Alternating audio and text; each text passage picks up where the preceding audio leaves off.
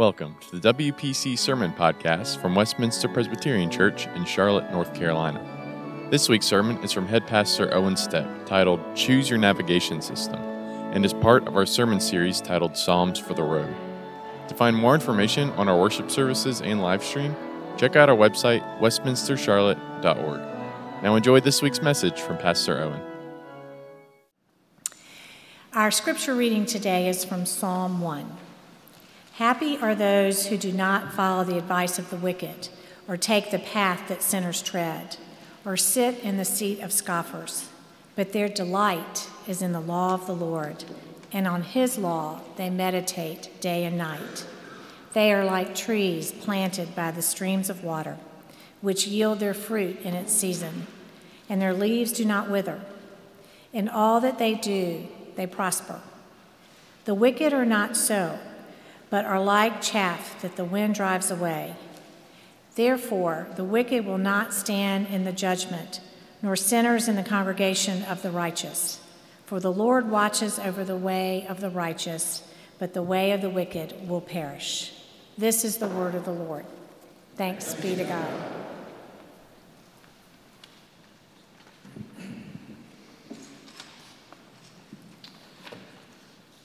Please pray with me. Mighty God, now we pray that you would add your Holy Spirit's power and presence to the word that has been read and that will be preached, that we might be drawn closer to yourself and made more like our Lord Jesus Christ, in whose name we pray. Amen. In our series currently that we're going through, we call it Psalms for the Road understanding that the Psalms are kind of in the middle of the Bible. There are 150 of them there. And they're kind of a prayer book for the Christians. Psalms contain some of the most famous and beautiful readings in all of Scripture. And in many ways, the Psalms are the emotional and visceral heart of the book of Scripture that God has given us. The full gamut of human experience is on display in the Psalms. And I think it's important that we see that there is a full spectrum. Christians and people of God are not always in the happy, clappy place of life, right? Nor are they always in the mournful, dreary place of life. But we find ourselves in different seasons, in different circumstances. Can God understand where I am right now? The Psalms have a word to speak to each place in which we find ourselves. And today we're looking at Psalm 1, kind of the opening salvo of God's word in the Psalms. And it gives us an idea of direction. How do we find direction for our lives? How do we find God's direction for our lives? Now, it comes with a bit of a confession on my part. While we have now lived here for several months, almost eight months now, I still get lost a lot. I got the South Charlotte thing kind of, I think I understand it a little bit. But if you drop me in the middle of Uptown, I have no idea where I'm going. So I always have to find my way with navigation. Now, many of us, if you were dropped into an unfamiliar place, what app would you go to? This is where research comes in. We're just going to take an informal poll today. How many of you would go to Apple Maps to find your way in a city that you weren't familiar with? Apple Maps? All right, thank you. That's a few. Google Maps? Oh, Google wins again, don't they? All right, who would go use Waze? Who would use Waze? Oh, Waze. Generational divide. To find direction in a new place, these apps are very helpful sometimes particularly an app like Waze that uses crowdsourcing. All the information from everyone using the app is plugged into the algorithm and it tells you where the wrecks are and where the police are and where the traffic is held up so that you might not go there. Crowdsourcing is it can be a great uh, tool for us to use when we're thinking about traffic. But is it a great tool for finding our direction in life? Is the best way to find our direction in life to say, What's everybody else doing? I'll do that. Surely we might end up in the same wrecks that they find themselves in. But does God have a different way? Does God reveal a different choice for us? That is what the psalmist is laying out in Psalm 1. He's laying out that we have a choice to make in life. Will we follow the way of God or will we follow the way of the world? Psalm 1 is a wisdom psalm or a Torah psalm. And in it, we find an invitation to the good life, which mirrors, I think, Jesus' own uh, invitation at the beginning of the Sermon on the Mount. Blessed is the one. And Jesus says, Blessed are you when you, in the beginning of the Sermon on the Mount. Here in Psalm 1, we have, Blessed are those who do not follow the advice of the wicked, or take the path that sinners tread, or sit in the seat of scoffers. He begins with a warning Beware the influence, those who have influence in your life. Pay attention to the voices that are speaking into your life. Pay attention to the influences that you are listening to, particularly. It's a truth of life that I was told when I was a young man and then observed as a youth pastor and now continue to teach about that we will become like the people that we hang around in life whether you're 13 or 93 today. I tell you, one of the things that happens in life is the people that we spend our most time around, who have the most influence over our lives, those are the people that we're going to become like. They're the ones that are going to help shape the character of the person that we are going to become. Choose them wisely, choose them intentionally. Choose who you will be influenced by most often in your life. For the people who you choose to be friends will have an impact of shaping your life in a profound way. The psalmist gives good wisdom and warning there about uh, the good life does not grow in a field of sin and cynicism. Do not follow the way of the wicked. Do not sit in the seat of scoffers. The beginning of the blessed life is in choosing not to hang around with people who are not pursuing the good life that God intends for us. Now, some folks might say, well, that's, that's judgmental. You can't say that about other people. What are they seeking? I go back to the wisdom of an old Navy captain who was a mentor of mine years ago, and he used to teach our Sunday school class when I was in college. And he said, We're not called to be judges of anyone. We're called to be fruit inspectors. What is the fruit that someone's life is producing? Is a pretty good indication of that which they are pursuing in their life. That's why we can expect from our lives, that's what we can expect if those people are our close friends and influences, we will become like them in some ways. The psalmist lays out that we have two connected choices as we begin any journey in life. Who will we travel with, and what road will we take? If you want to be someone who's going nowhere in life and doing nothing in life, find people who are going nowhere in life and doing nothing in life and hang around them. You'll reach the same goal. If you want to party in life, if that's your greatest aim is to have a great party of a life, find those people with that same aim and you will propel one another toward that end. If you want to play the bigger and better game in life, who can make the most money and have the most stuff? There are plenty of folks around who will encourage you in that direction, for that is their pursuit as well. But if you want to be a person seeking the blessed life of God, what the psalmist is telling us here is that we need to surround ourselves with other people who are seeking the blessed life of God, who are seeking the blessing of God in our lives. You see, the way that people influence us is that we begin to value the things that they value when they are around.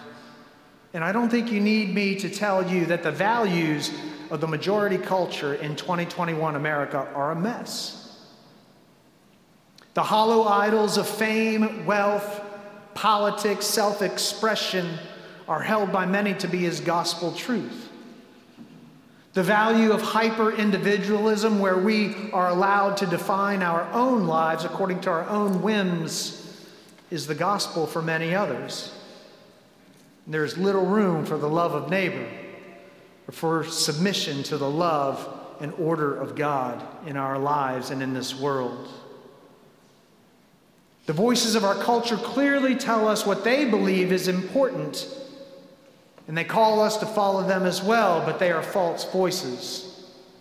They are the advice of the wicked, the path of the sinners, and the seat of scoffers, as the psalmist says. But Psalm 1 gives us an alternative. It says God has a different idea, a clear choice to find as the primary influence of our lives. He writes, Their delight is in what? The law of the Lord. And on that law they meditate day and night. At the time that the Psalms were written, the law of the Lord was probably surmised in the Torah, the first five books of the Old Testament, but it was really a broader understanding than just the word law as we think about it today. It's more about the instruction or the teaching of the Lord. The word that I love here, though, is delight. Their delight is in the law of the Lord. Wouldn't that be a great word to describe our relationship with God? That they delight in the Lord and in His law. It's a step further than saying, well, we just don't do all the bad stuff. We don't hang around the bad people, right? It's a positive step towards saying, not just what we are against, but what we are for. What we are for is the love of God in our lives. The old preacher Charles Spurgeon wrote, Perhaps some of you can claim a sort of negative piety because you do not walk in the way of the ungodly. But let me ask you, is your delight in the law of God? Do you study God's word? Do you make it your best companion and hourly guide? And he finishes with this If not, this blessing belongeth not to you. Do we delight in God? Not just dutifully obey, but find our joy and purpose in our relationship with God. In the times of the Old Testament law, the Lord was the law was the vehicle by which God conveyed his life to his people and his revelation to Israel. And the psalmist called on them to treat God's word accordingly. He calls on the people of God to treat the law of God as a love letter from a soldier in a far off country, that they may remember the one who gave it to them.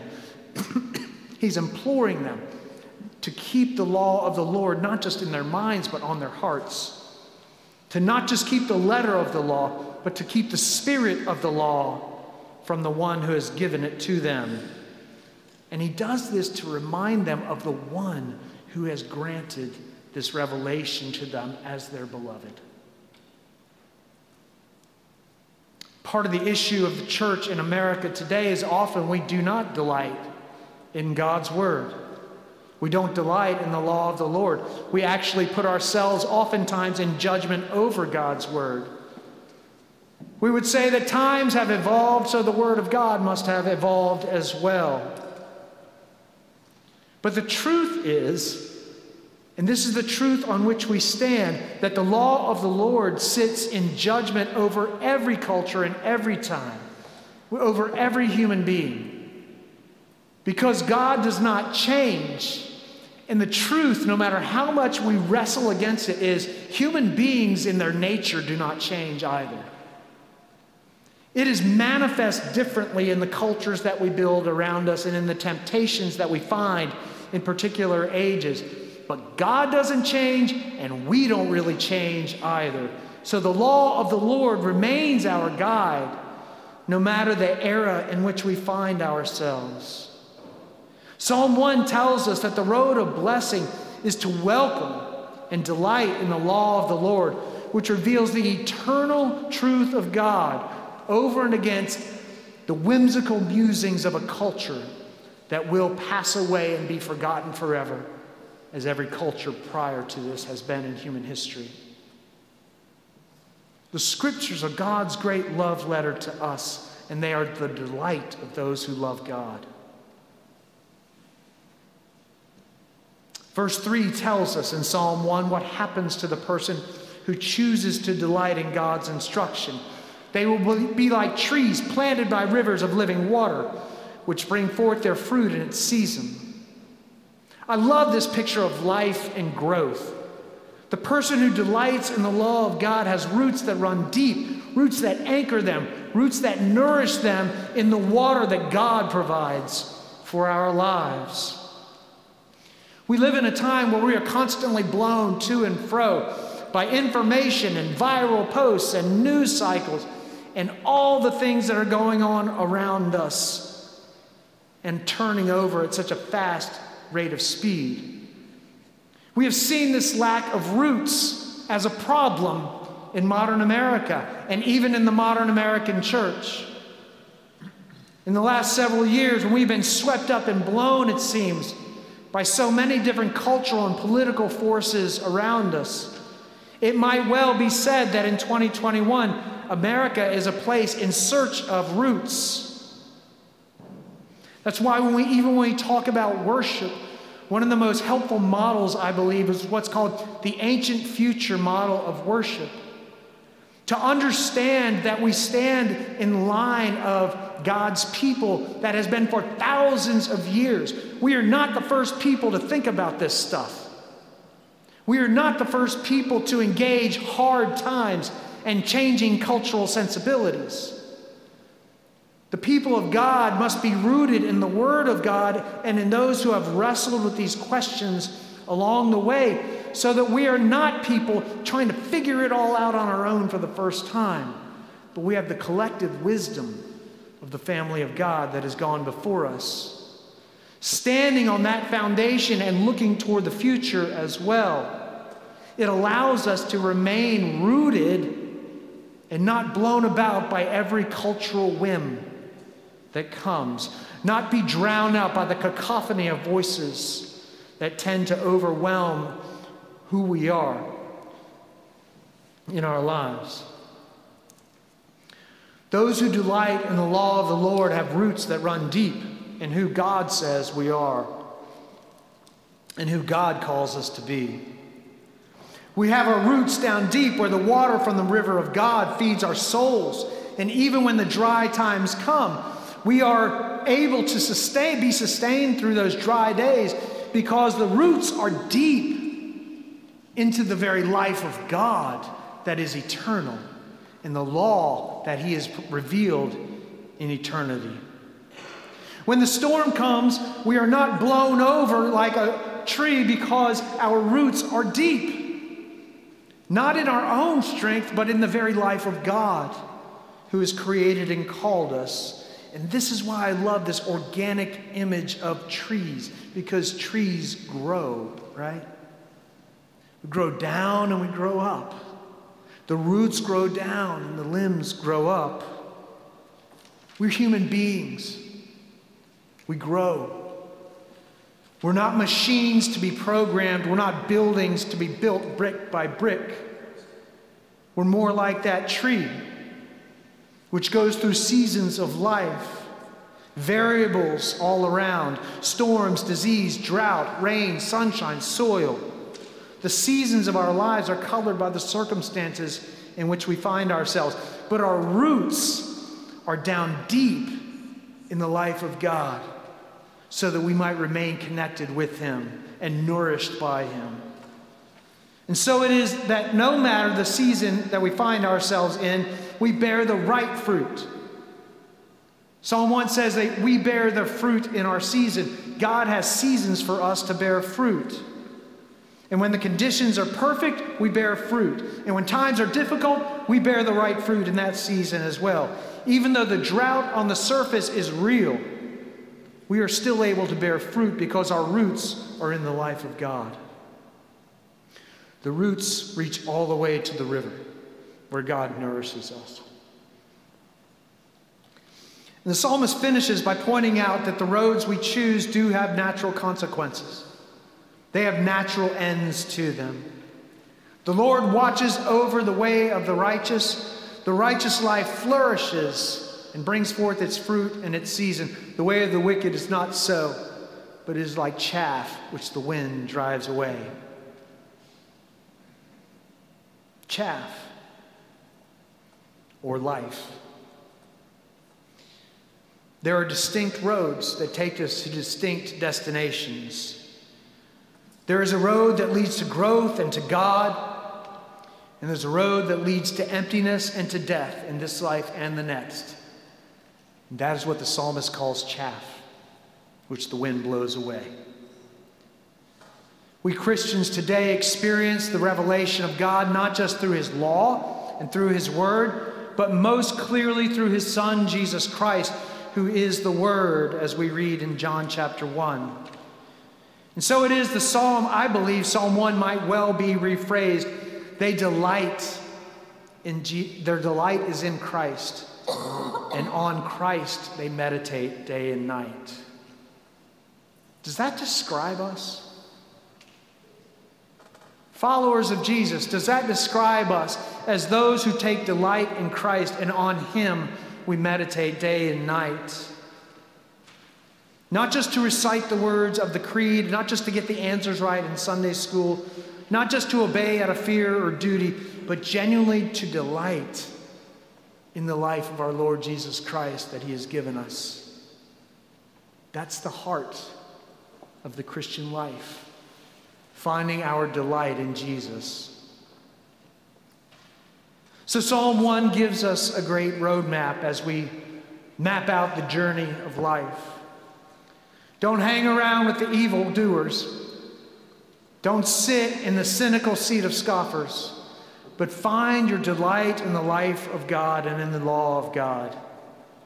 Delight yourself in Christ, in His grace, in His love in his peace, in his mercy, in his forgiveness.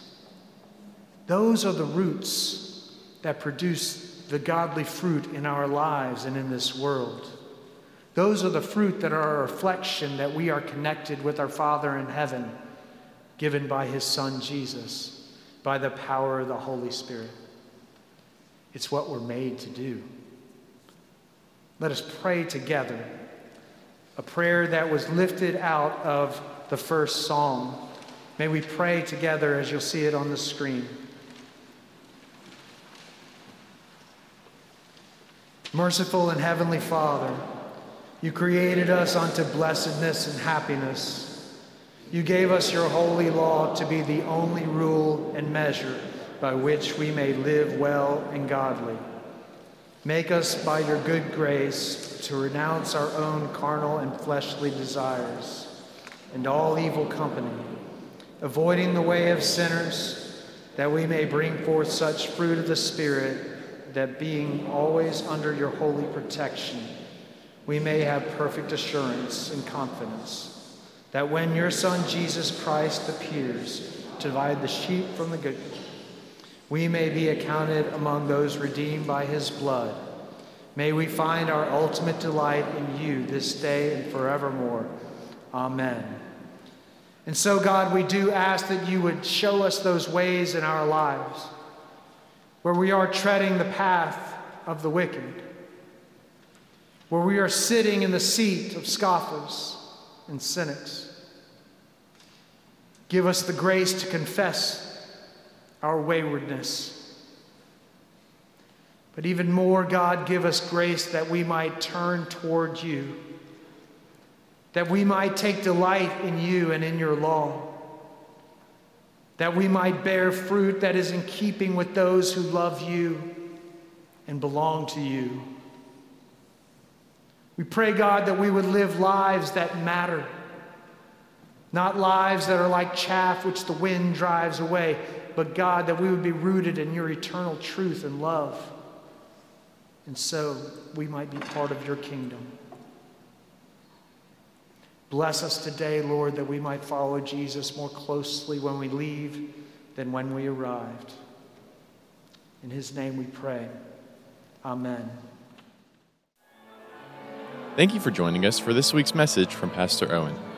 If you'd like to find out more about our church or view video of the full service, visit our website, westminstercharlotte.org. We look forward to seeing you soon.